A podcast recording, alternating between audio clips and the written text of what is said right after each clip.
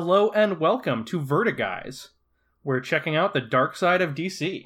We're here to recap and review Vertigo comics, starting with the big three: Sandman, Hellblazer, Preacher. I am Eric. I'm Sean. And today we are covering Hellblazer number forty-one through forty-three. Because we are the aforementioned Vertiguys. Yes, that's who we are. We are finally at Garth Ennis. We are finally at Dangerous Habits. And we are finally, in this episode, going to cover one of my favorite comic books of all time, Hellblazer number forty-two. A drop of the hard stuff.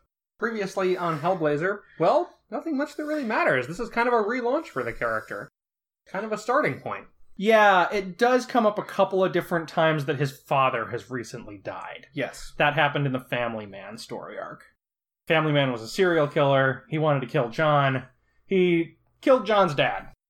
Yeah. To get at him. Yeah, and John blames himself. Perhaps more because he and his father hated each other than because he really had anything to do with the Family Man finding his father. But right, this is the first Garth Ennis issue of this book. And do you know off the top of your head how long the Garth Ennis run was? It's around forty issues. It's around to eighty, eighty-five. Okay. Well, all right. We start with Hellblazer number forty-one, The Beginning of the End. Written by Garth Ennis, pencils by Will Simpson, inks by Mark Pennington, colors by Tom Ziuko. And the cover is by Tom Conti.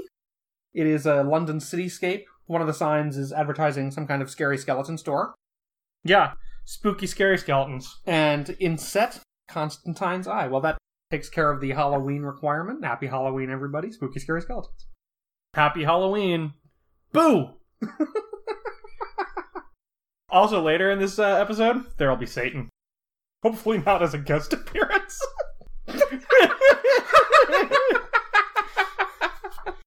We were hoping we could get, like, Garth Ennis or Jamie Delano on the show. We managed to get the Lord of Flies.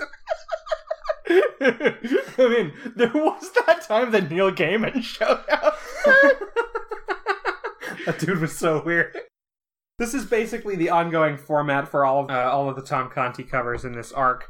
Got kind of a scene and a little box inset with an image of John's face or eye. Yeah, this is a great series of covers. In addition to my fondness for Hellblazer number forty-two, I also have a great fondness for Hellblazer number forty-two's cover. Yeah, these are remarkably moody. And this is a sort of a grimy cityscape that we get here. But enough about the cover. Let's talk about page one. We got a slow zoom on a trench-coated back in the window of Frankie's Cafe. Springtime. Everything wakes up and gets on with it. Everything carries on living. All except for me. I'm dying. So, this is very decompressed, right? Yeah, very much so. We devote a single page to some art that is really just kind of establishing a mood and a short bit of narration. Yeah. But I like how and, he gets right down to it. Well, I'm used to seeing Garth Ennis work with Steve Dillon. Mm-hmm. And that team definitely produces very cinematic panel layouts. And this is one of those as well. Yeah, I've seen some Garth Ennis scripts, and they're really written that way. Okay, yeah. The Punisher Omnibus comes with several scripts. Okay, so he writes in camera move.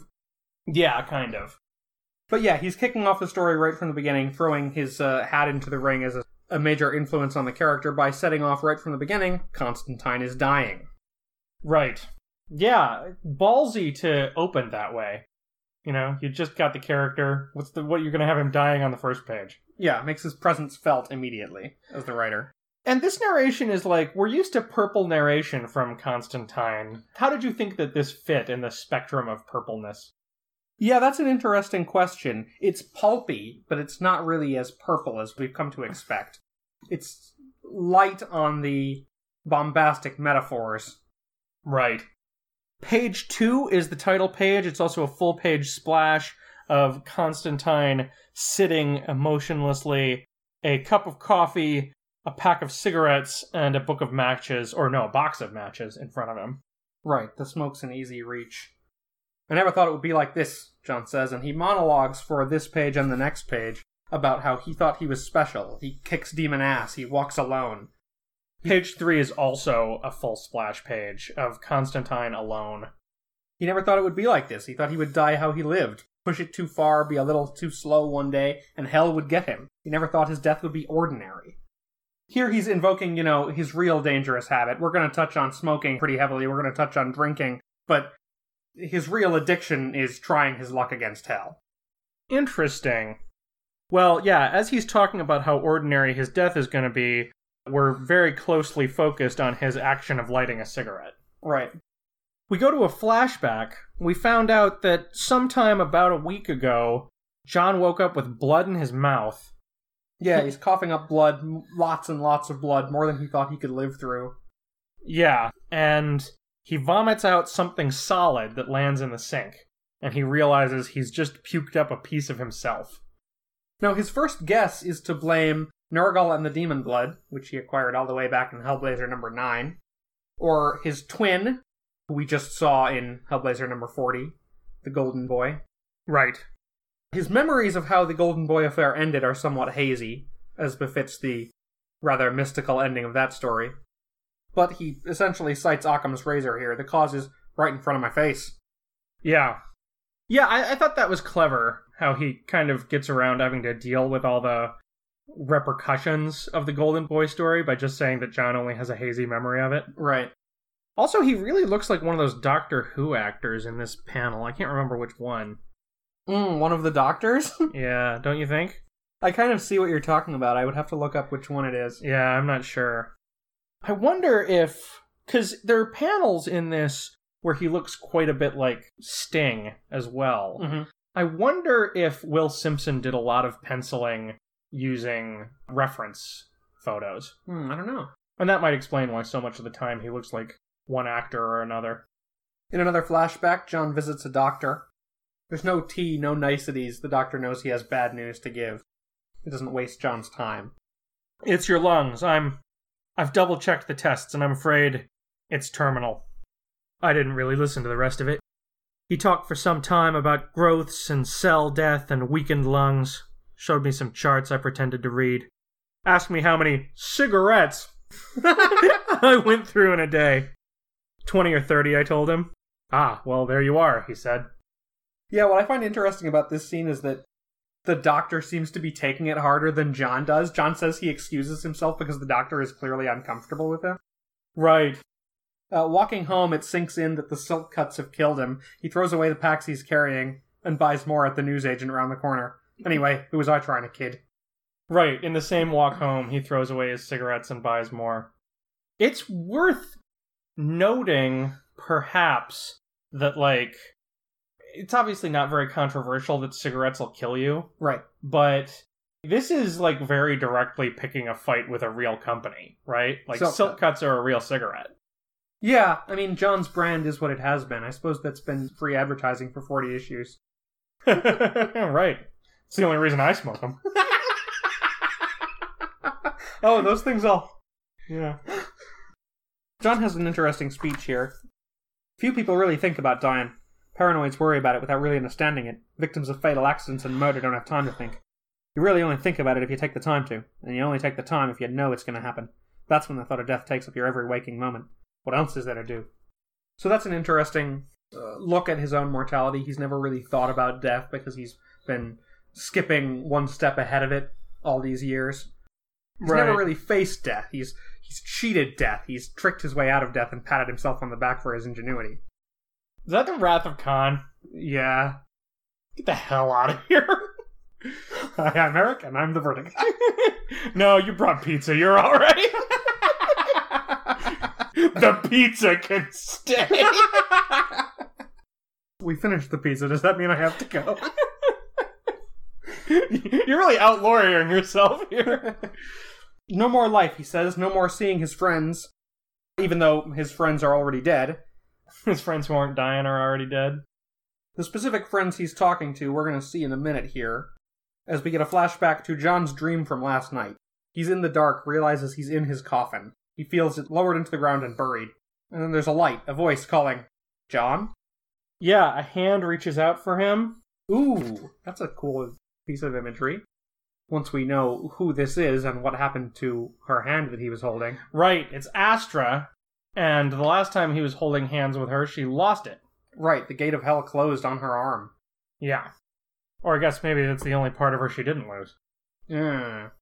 Anyway, Astra leads her into a sort of undead space where all of John's old friends who got fucked over in his adventures. Right, this is the Newcastle crew, most of whom got killed either in Newcastle or in the years since, as well as John's father. Right.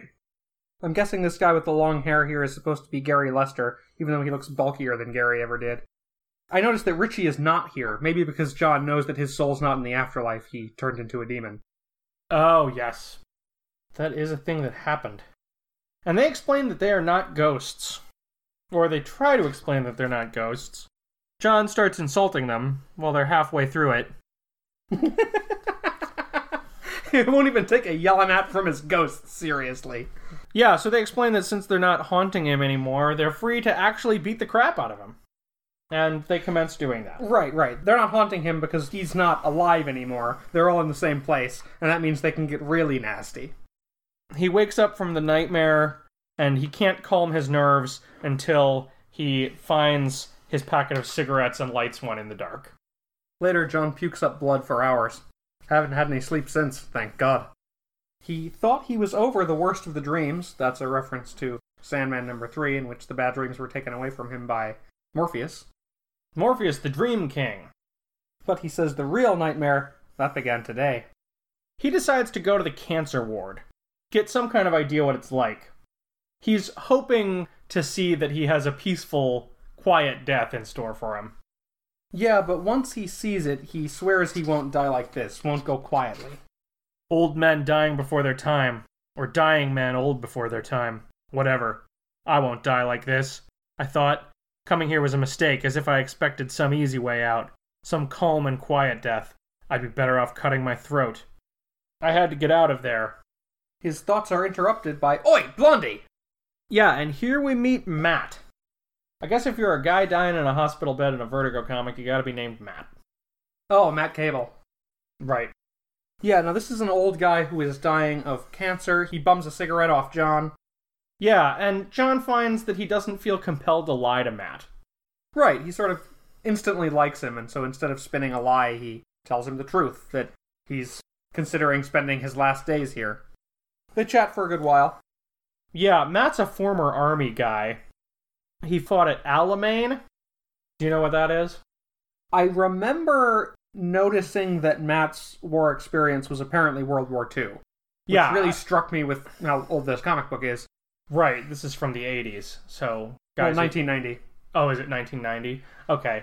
Yeah, so guys who fought in World War Two would have still been dying before their times. Right. But yeah, I, I am not immediately familiar with it, but I assume it's part of the African campaign. Yeah, he makes another reference to that campaign. John says he's not moving into the ward. Not suicide, Matt hopes, because that's a mortal sin. Which is an interesting note considering the... Constantine movie is largely based on this story, and in that movie, the reason he's going to hell is actually attempted suicide. Right, when he was an angsty teenager, right? Yeah. Did you call it the Constantine movie? Yeah. That movie is called Constantine. Oh, that's true. They pronounce Constantine differently in the film. Isn't he not, not even British? Yeah, he's American. We should watch it. Yeah, we're getting to the point now where it's time to recap the Constantine movie. Constantine movie. The movie Constantine. Constantine. In comparison to the comic book storyline that gave it breath. Well, John says he's not going to kill himself. He doesn't know what he's going to do.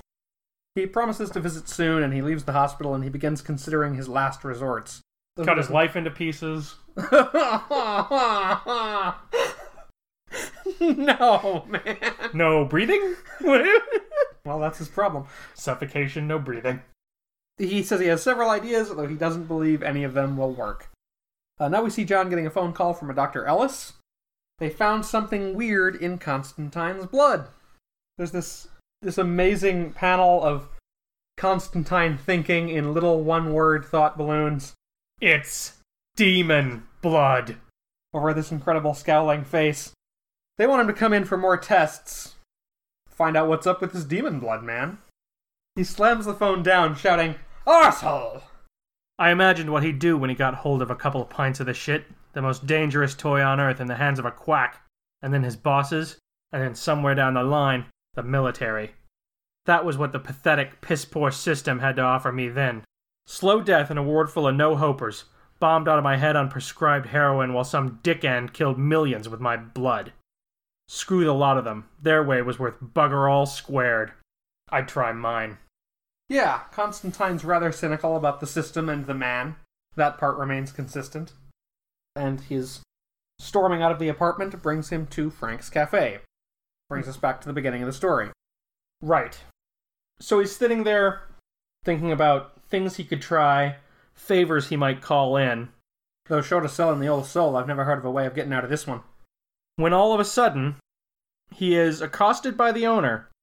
Yeah, he's sat there for two hours with only one cup of tea. No chance of a refill, then. Yeah, I enjoyed him smart-arsing at this guy. He complains that the reason he hasn't drunk the tea is that it's cold, which it's cold because it's been sitting there for two hours.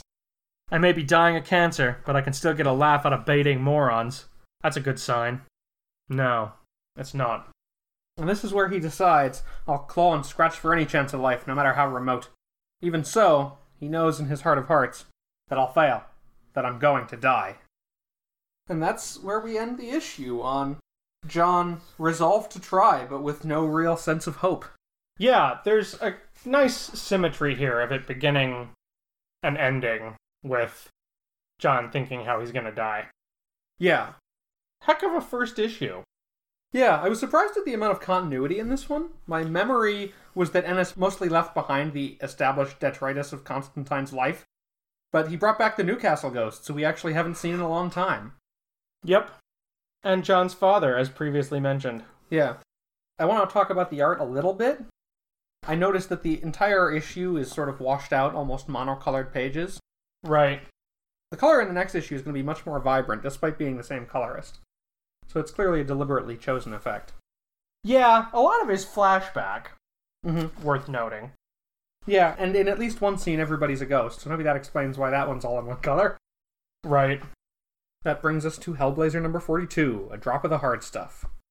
Written by Garth Ennis, pencils by Will Simpson, inks by Mark Pennington, colors by Tom Ziuko, and a cover by Tom Conti. And there's a special credit on this one. Special thanks to Steve and Marie Dillon. Oh, really? Interesting. I wonder what that's about. Yeah, I don't know that they actually contributed specifically to this issue, but Steve Dillon was, of course, a long-time collaborator with Garth Ennis. Yes. First on this series, he'll be picking up as the penciler somewhere down the line here. And then on Preacher, and then on Punisher. This is a really cool cover. Long shot of the lighthouse, the sunset colors. We have this old tower and an inset of John. John is looking a little dreamlike, maybe a little drunk. Yeah. And there's the shadow of the devil over the water. Yeah, I should get it out and see if it looks any different. Obviously it has a title on it. But actually, yeah, the color is way brighter and more vibrant on the floppy. Oh, yeah. Interesting. It almost looks like it's been recolored. Recolored or just brightened. Right. So we open on sort of a distilled image of seasickness, or perhaps I should say brood. Yeah, okay, so John Constantine's on a boat. Take a good hard look. And he has this lager, which is green, and it's sloshing side to side on the table, and he opens with the narration, I'm not finishing that. Yeah. He's feeling very sick, partially because he's dying of lung cancer, and partially because he's taking the ferry to Ireland in the middle of a storm. And partially because this lager isn't very good, and he really shouldn't have had one when he was feeling like this. Anyway, now he's on the ferry to Dunlara, Ireland, and basically between the tossing of the sea and this trucker sitting next to him with a plate of greasy sausage and eggs, he ends up puking over the side. This is a slightly hard bit to understand, but it seems as if the trucker did that on purpose. He's got kind of a smarmy look on his face. And it looks like he's maybe pushing the tray suddenly towards John. Yeah, and we can see him laughing when Constantine bolts from the table. He obviously doesn't know John's dying of lung cancer, but maybe he could see that he was sickly and decided to pull this little joke. Seasick, yeah. And John certainly takes revenge on him as if he did it intentionally. I want to mention that here on the title page is we have a full-page spread of Constantine Reeling against the rail of the boat, he says, "The last thing I need right now is a drink." Yes. We're already getting down to this issue's theme. So the ferry has arrived, and in a nice little one or two panel background story, we see the same trucker complaining now that his tires are flat, while John, walking by, thinks, "Petty revenge. There's nothing like it." Yeah. And we find out he hasn't been to Ireland since nineteen eighty-three, and that was the last time he saw Brendan Finn. Right, he's here to see his old friend Brendan, who is an Irish sorcerer. And maybe, with a bit of magic, he'll be able to do something about John's lung cancer. So, he heads to Brendan's place, which is this beautiful old abandoned lighthouse. Right. They have to go past Ennis Kerry. I thought that was kind of funny. Oh, okay. It's a real place, but it's also Garth Ennis' name. Yeah. And we get this really cool panel of him arriving at the lighthouse with the old plaster cracked and the ivy climbing up the walls and the sun setting behind it. Yeah, looking pretty awesome. He knocks on the door using the knocker, which is sort of a demonic-looking knocker. Yeah, devil-shaped door knocker is a recurring element in Neil Gaiman stories. And here it is, too. And uh, Brendan Finn answers the door. He is a jolly-looking, slightly portly man. Now, although John wants to get right to business, Brendan insists on catching up first. Over a drink, of course. Right. He, uh... He recommends having some whiskey first before they get into the poutine, to season your guts. John notices, as they chat and drink, that Brendan is in bad health, pale with burst blood vessels, probably due to the drinking. They catch up regarding old friends and lovers. Brendan mentions Anna. Emma, Brendan. And no, she died. Yeah, that's Emma from the Newcastle crew, so they really haven't caught up in quite a while. Right. Emma has died, so has John's father, so have Richie and Gary. And Brendan's girlfriend, Kit, has left him. Yeah. Now, John reminisces for a couple of pages about Kit. He used to like her. She was the only one of his friends, significant others, who didn't blame John for getting their man into danger. Yeah, he liked the two of them together as a couple. And whenever he needed to kind of hide out from his life or reset, he would visit them. Yeah, his description of Kit shows that she really made an impression on him. There's a cute little moment here where Brendan is saying that he got rid of everything that would remind him of Kit, while John is picking up a framed picture of her from the shelf. Yeah. Very thorough job he did there. He guides John down into the wine cellar. John is saying that the stairs are a bad idea, or maybe that the wine is a bad idea for his liver. In any case, Brendan is unconcerned, and he refers to this fantastic collection of wine as bottled sunshine. Bottled liver failure, more like. John's kind of suddenly conscientious of their bad habits, uh, now that his smoking is killing him. Forgive him, Lord, for he knows not what a Philistine he is. And he compares his booze collection to John's habit of trying his luck against the powers of hell. You've got your magic, and your trickery, and your scams, and I know you love it, just seeing how much you can get off with each time. You live for it, right? It's almost like a religion for you. I like this idea that John has his own religion, and it's tricks and nonsense. Yeah, again comparing their bad habits with the bad habit of throwing oneself into danger. Indeed. They reminisce about old adventures. There's a mention here of the haunted amplifier at the Sex Pistols gig. Right, and they convinced Malcolm McLaren to let them do an extortion on it? No, extortion is what was really Extortion going. is what they were doing. Exorcism. Exorcism, yeah, there you go. Okay, so they head down into this basement below the wine cellar, which we learn that Brendan discovered one night when he was uh, when he was so rightly that he fell through the bloody floor. Yeah, and there's a kind of a counterpoint to John's religion of trickery where they talk about how Brendan's religion is booze. John says he's not a church-going man, but this secret sub-basement turns out to be some kind of shrine blessed by Saint Patrick. Yeah, he didn't let any bricklayers in. He did all the work himself. Right. Brendan shored up this room so that he could use it. There's a pool in the middle of the floor, which is holy water. So Brendan has a little table here, and he does a little sorcery. A changing spell, John notes, that will end when the candles on the table go out. Yeah, they have a bottle of wine, which he refers to as plonk, and says will be for later. Now Brendan demonstrates the changing spell. Jesus changed it into wine, but I've all the wine I could ever want. And we are in Ireland, after all. He dips two glasses in the holy water and pulls out two perfect pints of stout. Perfect. It's perfect. The black and the white are parted by a razor slash of pure genius, and the whole thing slides down like cream, sharp and smooth in liquid symphony as the taste rolls over the back of my throat. Feels like heaven. This is the gold standard for comic book description of beer. Right. Who loves beer more than Wolverine? Brendan Finn. And Garth Ennis, maybe. Brendan says that it's the real thing. He had a pint in a bar in Croydon once for his sins.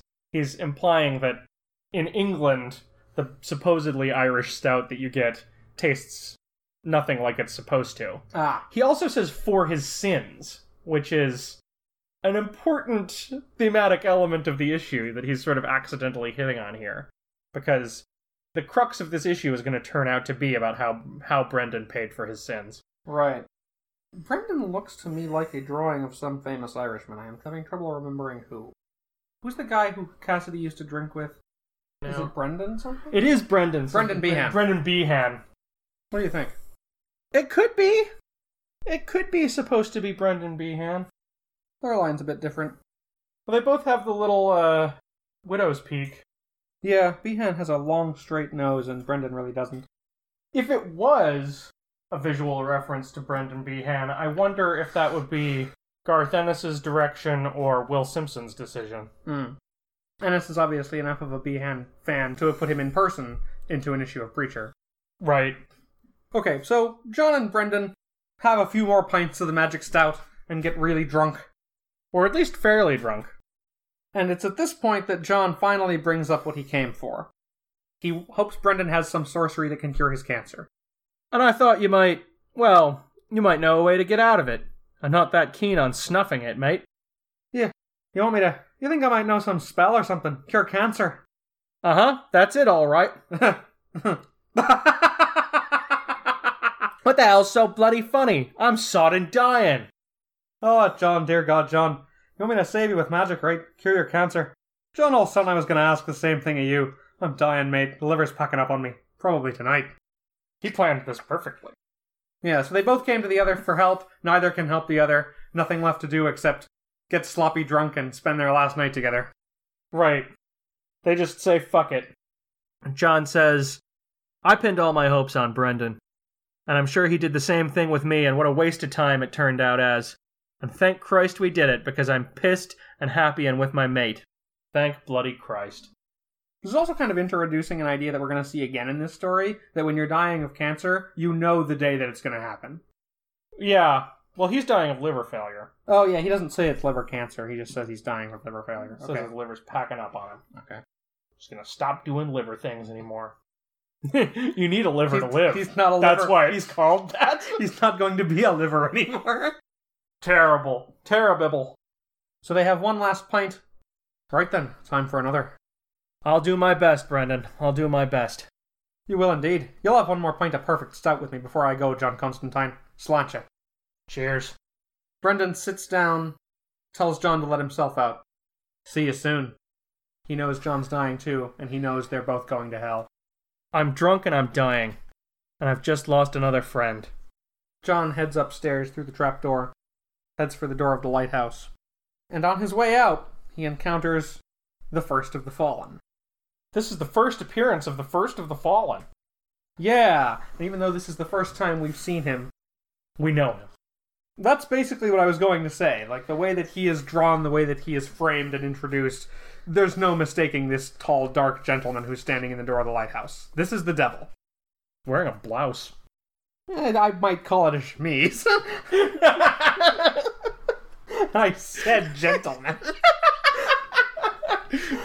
It isn't necessary that you invite me in, but it would be simple decorum. I'm looking for Mister Finn, just below the wine cellar, hmm? He's not a... He isn't in any sort of state to talk.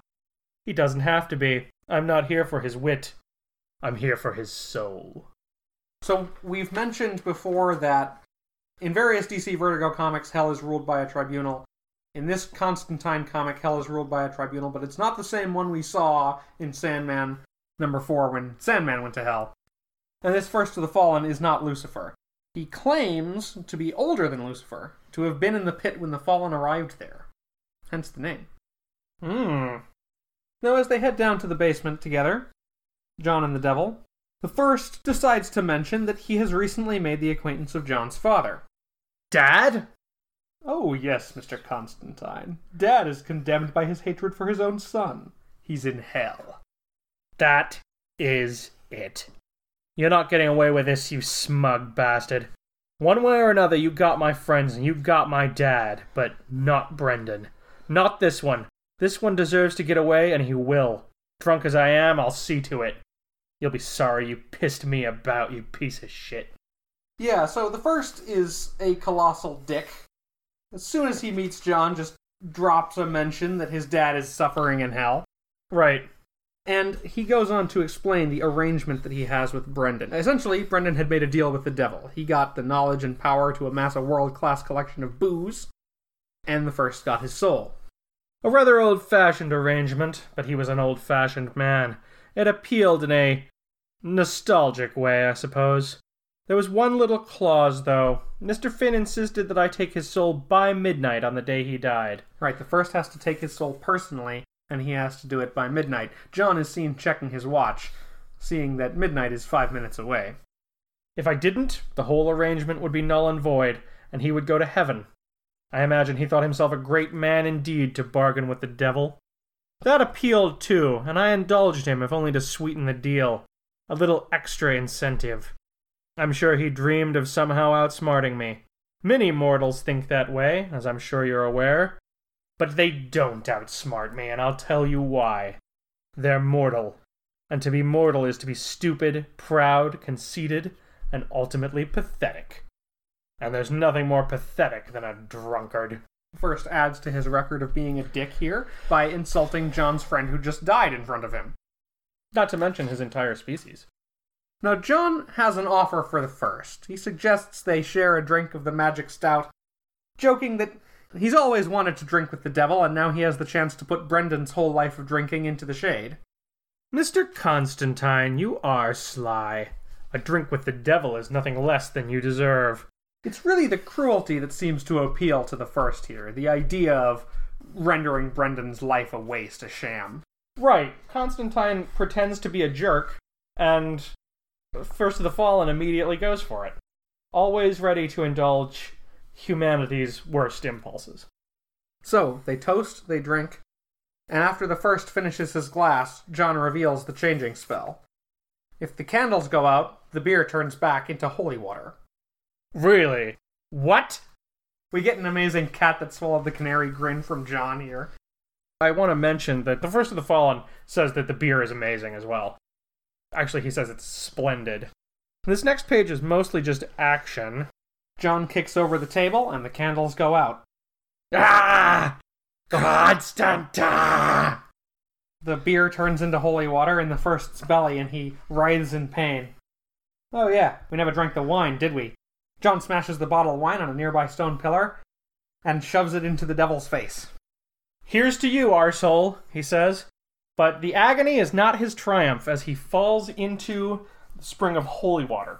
Yeah, and basically just dissolves. We see a shot here of the first's blood floating on the surface of the holy water. Back to hell to lick his wounds, John narrates. And that's what happens when you're stupid, proud, conceited, and ultimately pathetic. Clock strikes midnight, or John's watch strikes midnight anyway, and he did it. The deal is forfeit, Brendan goes to heaven. Your arse is out of the fire. Your soul, too. Somewhere far away, there's a clink of glasses. For a moment I felt young again, like the booze had brought back the Constantine that used to be. But, John realizes, the first is back in hell, and now he will have no mercy for Constantine. Before this, I didn't want to die. Now I don't dare. So, it's time to get serious about not dying. Well, that was a lovely story. Yeah, that's such a good issue. It's in the middle of the story arc, but it stands on its own quite well, and this is where we really see what Garth Ennis can do as the writer on this book. Crafting a, a nice little drunken fairy tale for us. It's a story that works with John as the trickster, and a story that works with John as a working-class, salt-of-the-earth type. Yeah, sooner or later, and maybe we don't have quite enough ammunition yet to really cover this as much as we need to. But Garth Ennis's Constantine is a bit of a Cassidy-like figure. Or maybe we should say that Cassidy is a bit of a Constantine type. Yeah, that's fair. Ennis's love of, well, drinking and bars for one thing, but masculine friendship expressed through drunken revelry and troublemaking is a thing that comes up over and over again. Right. Hackbuster forty-three, Dangerous Habits Gamma. This isn't the Age of Apocalypse, is it? This is Friends in High Places, written by Garth Ennis, pencils by Will Simpson. Inks this time are by Malcolm Jones the third, colors by Tom Ziuko, and the cover by Tom Conti. Malcolm Jones the third from Sandman. Yeah. This cover brings us back to the city, uh, but this time it's a much more posh view of the city. Much nicer and more scenic. Yeah, an idyllic park with a horse-drawn buggy traveling through. But on the right here, overlooking the scene, is a giant statue of a barbarian king with a wolf headdress and a cow skull belt. The insert is once again Constantine's face, this time lit from below, as if telling a spooky story. So we open on Constantine's face, sweating profusely. John remembers Matthew, the boy from the Fear Machine who was afraid of cancer. But he didn't know what cancer was, so he just sort of pictured a big ugly monster. Yeah. Well, John says, Matthew is afraid of cancer. I can see why. And we get a full-page splash. This is also the title. Uh, the title is Friends in High Places. And it's John basically being ripped apart by one gigantic mass of tumors. Right. John's entire body converted to a massive tumor. It's pretty horrifying. This page is yucky. That's what I wrote. I wrote Yucky Tumor Man. John wakes, another nightmare. I wonder if Ennis wanted to bring back that aspect of the character that he has persistent, incredibly vivid nightmares. Yeah, or maybe it's just an easy way. You know, you have to rub in the fact that he's dying. Yeah, to get into his head on this issue. Right. So it's been a month. The cancer's really starting to kick in, making him feel like shit. He thinks in the narration bubbles that the person he's meeting is an hour late. The... person. Oh yeah, he uses an ellipsis there. That's cute. Fifty minutes, actually. Jesus! She says. So she was reading his narration boxes, which means that she's got some kind of psychic powers. She's also, I think, maybe you disagree, but judging by the fact that she's drawn with almost no lines on her face, mm-hmm. I think she's supposed to be a sort of inhumanly beautiful. Yeah, I think that's a fair assessment. So this is Chantanelle, a k a. Ellie. She's a succubus, and although she and John are apparently old friends, this is her first appearance. And as you said, she looks human, although unearthly beautiful. He points out that he never copyrighted it. The trick, that is, of reading people's minds and completing their sentences out loud. Can't imagine how he would pull off that trick, but... I like that Ennis immediately starts filling John's world with history. We got Brendan last issue, we get Ellie and the Snob this issue. All sort of old friends or contacts that he apparently has a history with, even though we've never seen them before. Right. Maybe she just means that it's his trick finishing other people's sentences without the uh, psychic part. Maybe because he's a talker. Yeah, perhaps.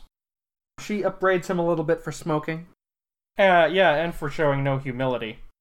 He's being kind of impatient with her, even though he's a, a lower order of being from her point of view. Ah. John brought the coffee, she brought the sandwiches, so they uh, they split a lunch as they chat. She says good coffee, this. So I guess we can take it that Ellie has a British accent, despite being from hell. Well, she's, you know, living incognito in London, apparently. Oh, is she? I thought she lived in hell with the devil. She's been talking about the moods that the devil's been in lately. Oh, that's a good point. I guess she drops into hell frequently enough, because she's going to mention her boss's mood, yeah. Right. I but got the impression getting... she was spending most of her time in the mortal world. Maybe demons just have British accents. Oh, I did the First of the Fallen with an American accent. Or maybe a mid-Atlantic. Anyways. Yeah, so she starts talking about her boss, and how he's been ratty. John asks, how ratty is ratty? And we realize what boss she's talking about. Right, the devil who he pissed off last issue. You poisoned him with holy water and smashed him in the face with a broken bottle, you idiot! She warns him that the First is really pissed off. He almost never gets a soul he really hates. Most of those are good people. But when he gets a hold of John, he's going to take out eons of rage on him. Right, he's going to rip your soul to pieces, very slowly.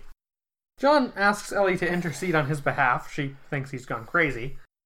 To even ask that? That's that then. I'm screwed. He thanks her for nothing and leaves. Shit, she says. And she comes after him. As I see it, you've got two things to try. You can either try repenting your sins so you don't go to hell, and he can't get his hands on you. My sins? I doubt it, Ellie. The good Lord would probably just speak down from on high saying, pull the other one, Johnny boy. Well, the other thing is, you could try and get the cancer cured. It wouldn't be much good in the long run, but you'd have a few more years before he got you. Yeah, now she suggests the elemental, which is to say Swamp Thing. Yeah, now I don't think the concept of the red, which is what John would be connected to, existed yet. Oh, okay, okay. Because Jeff Lemire invented it in his Animal Man run. Yeah, well, Ellie's idea here is not actually a bad one. Find a mystical person to purge his body of the cancer or regrow his messed up tissues. Right, and I'm saying Swamp Thing would be able to do that if John was made out of plants. Because that's what the green is for, plants. Right. But John's an animal, which means he's connected to the red, not the green. And he would need... Well, I was going to say he would need Animal Man, but that's not what Animal Man does. He would need some kind of animal elemental. Right, okay. Now, if you've read The Essential Saga of the Swamp Thing, number twenty-one, Alan Moore's second issue on the character, The Anatomy Lesson, we learned in that one that the Swamp Thing is incapable of growing functioning human organs. He tried to, for himself, but they're just blocks of wood, basically. Right. They think that they're organs, or maybe he thinks that they're organs, but they're not. Anyway, John says that Swamp Thing would never help him because he's too busy and they don't really like each other. Yeah. Instead, he's going to have to turn to somebody called the Snob. Well, yeah, Ellie suggests the Snob, and John is annoyed with her for suggesting it, which, when we find out what the Snob is, is really going to be funny. I mean, I have met some wankers in my life, but that one is king. He looks very anime-esque, lighting his cigarette in this. Oh, yeah, panel. He's got amazing hair in that panel. Yeah. And then in the next panel, he kind of looks like Sabretooth. John's face goes through a certain number of permutations under Will Simpson's pencils. I know, John. Thing is, he's just about your only chance left. He's pretty well connected, remember? The Snob it is. Shit. Okay, so John says she's okay, considering what she is. I don't think so, John. I think I'm just polite.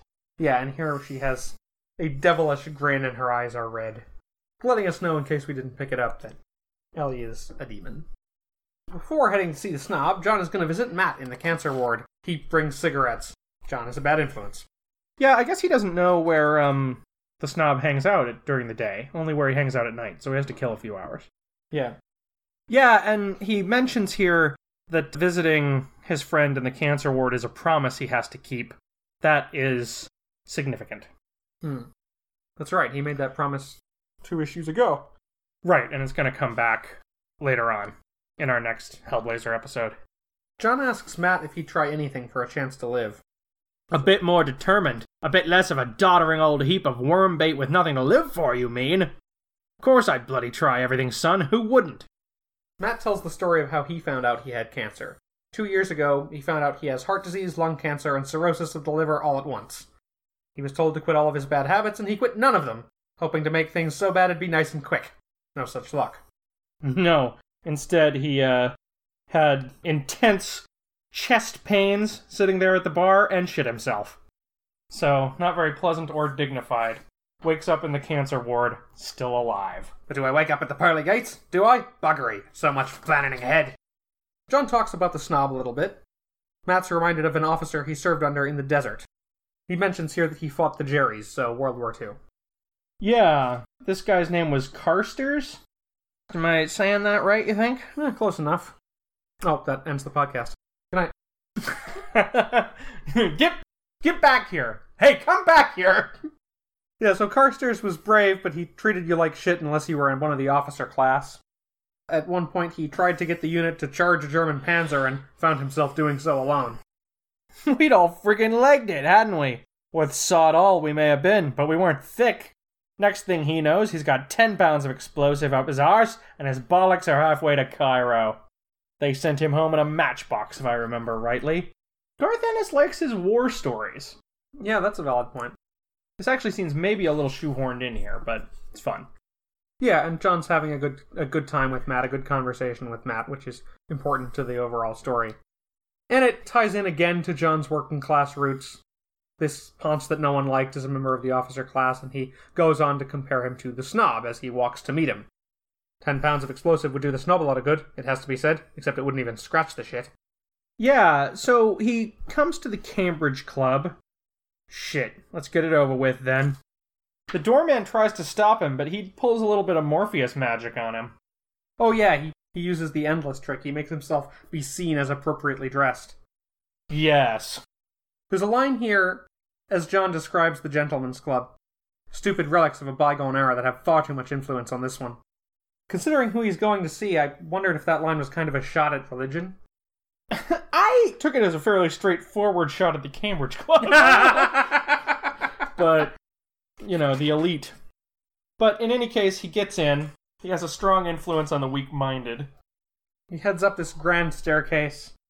The inside of the club is quite lovely. And he finds the snob standing by a fireplace. Like what? He always is. He's been coming here since the club began, we learn. The snob is tall, blonde, and boyishly handsome. And he's standing with a man who is none of those things. Yeah, so as John comes in, this guy's coming out, and John taunts the guy as he leaves, with the fact that this guy apparently used to burn down Pakistani grocers. At least John levels the accusation. Yeah, John apparently thinks he has something on somebody, having witnessed this meeting. He says, little mental note of that filed away for the future, if I have one. But we can tell he knows this guy because he calls him Charlie. Calls him by his name. Right, and he knows his last name too. He drops it later. John sits down despite the snob's disdain and calls for a pint and a packet of salt and vinegar crisps. They don't have those here, so he has to settle for gin and tonic. We do not serve lager beer or potato crisps in these rooms, sir. John has an unreasonably big smile on his face as he antagonizes this waiter. I just love that. We do not serve lager beer. He's so proud. Yeah, so he seems to find the snob pretty unbearable, and the only way that he can stomach their meeting is to be even more unbearable. So at long last, he gets into conversation with the snob.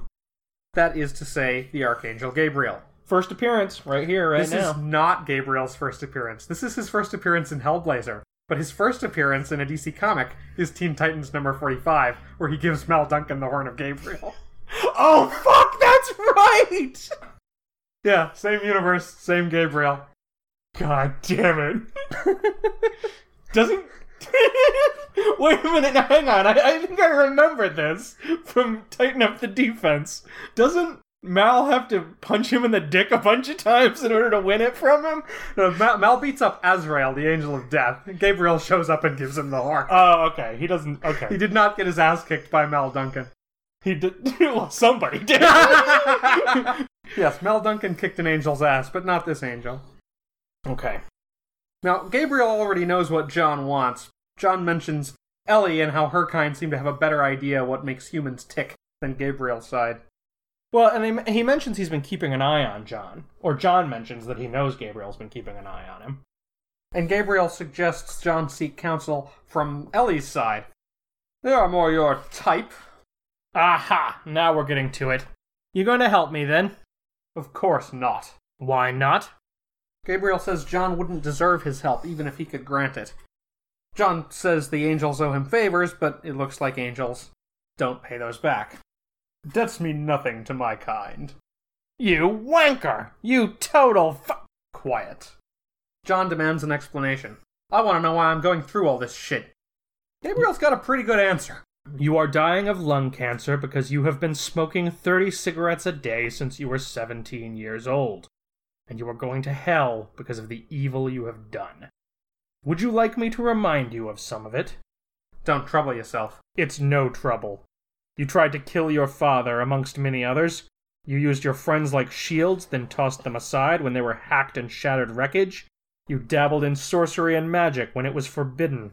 You have broken the rules, Constantine. It is as simple as that. Yeah, that's pretty harsh, but that kind of sums up the attitude of heaven in this comic book. John gets in Gabriel's face, yelling at him. It's heaven's fault humans don't measure up, he says, because they made rules for people they don't even understand. Yeah, he talks about the cosmic scales, and he kind of says, to hell with the scales and the rules. No having lunch on top of the cider house. Right. Yeah. Now Gabriel gets to his feet, looming over John. I am taking your stupidity into account, Constantine. It is all that is saving you. He's now accounting leave. for dumbassness. Now there's no accounting for dumbasses. He tells him that he's not killing him only because he knows how stupid he is. But he has a knife to twist of his own, and he drops his information about Charlie Patterson. He tells Gabriel he hasn't looked closely enough at his last guest, who was a member of the National Front. I hope your dad doesn't know the sort of people you're out with, Gabriel. I don't think he'd approve. And this is the first time we get confirmation that this is Gabriel. Right. Okay, so the angel is distant, judgmental, and possibly a Nazi sympathizer? Well, I don't know. He seems pretty stricken when he finds out that the guy's a member of the National Front, so... True. So maybe, like, this is just kind of metaphorically calling out the way that religion or religious institutions have looked the other way toward oppressive regimes a little bit? I think you might be reading too much into it. I'm stretching too far? Yeah, I don't really know what it's supposed to mean. But in any case, it seems to work. It shuts Gabriel up. John goes out into the rain. Well, he gets ejected by this waiter. Yeah, this waiter shows up saying that other guests have been complaining about John.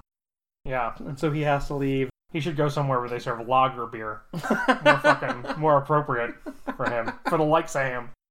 But John's just leaving anyway. And he heads out looking for some other option. He goes into the rain and he says it's good that it's raining because he needs a bath. Three hours later, plenty drunk, John has found no better options. He knows he's missing something, coming at this from the wrong angle. He shouldn't be begging someone to save him. Normally he relies on himself. The problem is that I'm damned because hell has laid claim to my soul. No. No, that's not it. Hell hasn't done it. Hell's a place, not a person. It's him. But if I'm dealing with someone... Holy shit! Oh, that's sneaky. That is sneaky and crazy and up the bloody wall. But it might actually work. Is it jumping too far ahead to say that John realizes if he's dealing with a person, a person can be tricked? No, I think that's fine. And so John has a wonderful, awful idea. And that is where we're going to leave it. He orders one last drink at last call, drinks it too fast, and then orders one more. The bartender tells him that, we've called last orders. Have one yourself. That's very civil of you, says the barman, pouring two. Alright, so that's the first half of Dangerous Habits. Setting the stage, Garth Ennis flexing his writer muscles a little bit. Yeah, lots of good prose and dialogue. I love the way that he establishes uh, unseen history for John in this issue. And I like the idea of John going around to his various mystical contacts, seeking help with his cancer. This issue does build up for a lot of pages to the conversation with the snob. Yeah, that's true. And of course, Ennis isn't just throwing out cool ideas. Ellie and Gabriel, at least, are going to be important later on in the run. Right. As well as uh, Kit Ryan. So, what exactly do you think it is that makes Hellblazer number forty-two the greatest comic book? Well, I mean, it's got a unique tone all to itself. This sort of barfly legend. Mm, yeah. It's got lovely writing as it establishes in a very short order John's relationship with Brendan and really does a lovely job with the the warmth between them and the amazing beer that they share. Right. And, yeah. You know, as I was sort of pointing out a moment ago, issues in this run tend to function on their own, but also lay groundwork and establish stuff that Garth Ennis can work with in the future. He's always working now and setting himself up something for later. Yeah, that's true. I think that the, the sort of dark fairy tale-ness of it is very cool. It's not my favorite comic book of all time, but I'll just go. It's probably my favorite single issue of Hellblazer so far. It absolutely sells the idea of Garth Ennis writing Hellblazer. It absolutely sells the run that we are about to we are about to receive. This bounty. Well, alright. I think that's a wrap. You got a Constantine moment? Uh, what's yours? Uh, my Constantine moment is this.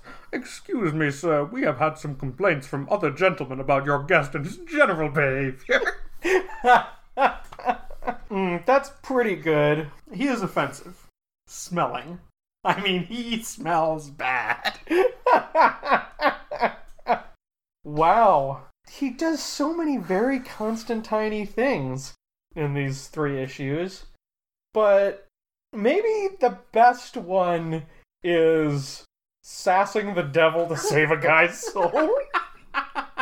Is there a particular piece of sass you had in mind? Well, especially when he says, here's to you, when he hits him with the bottle. Ah, okay, okay. Yeah. Yeah. That's a pretty Constantine moment. All right, well, in our next Hellblazer episode, John Constantine is falling into hell.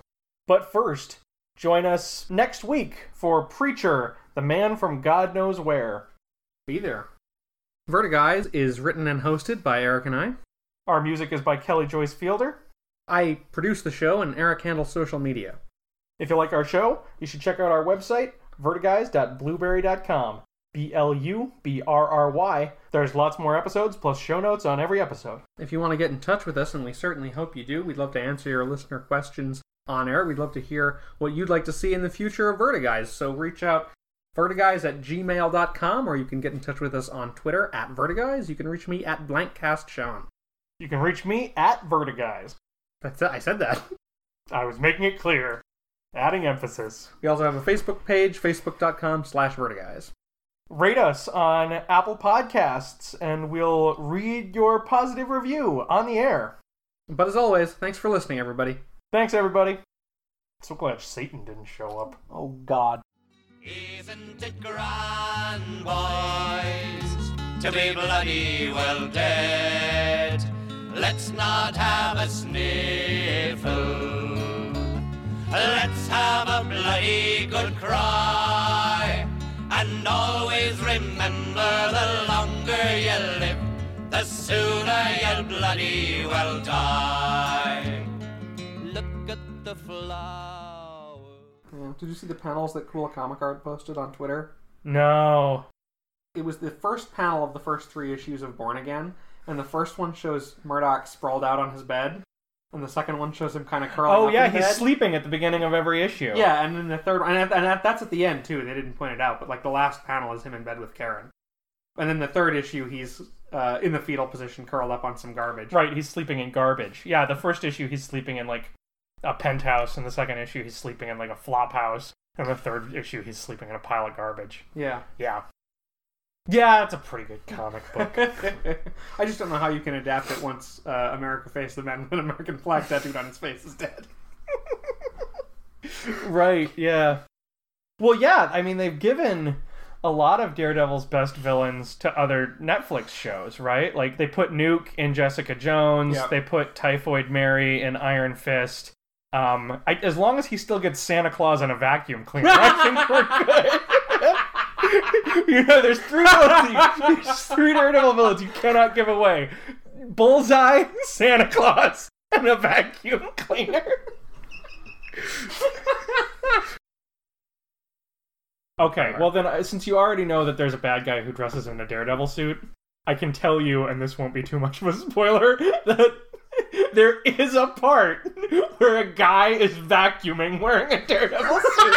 And I was like, yes! The battle of the ages! It's gonna happen! It's gonna happen!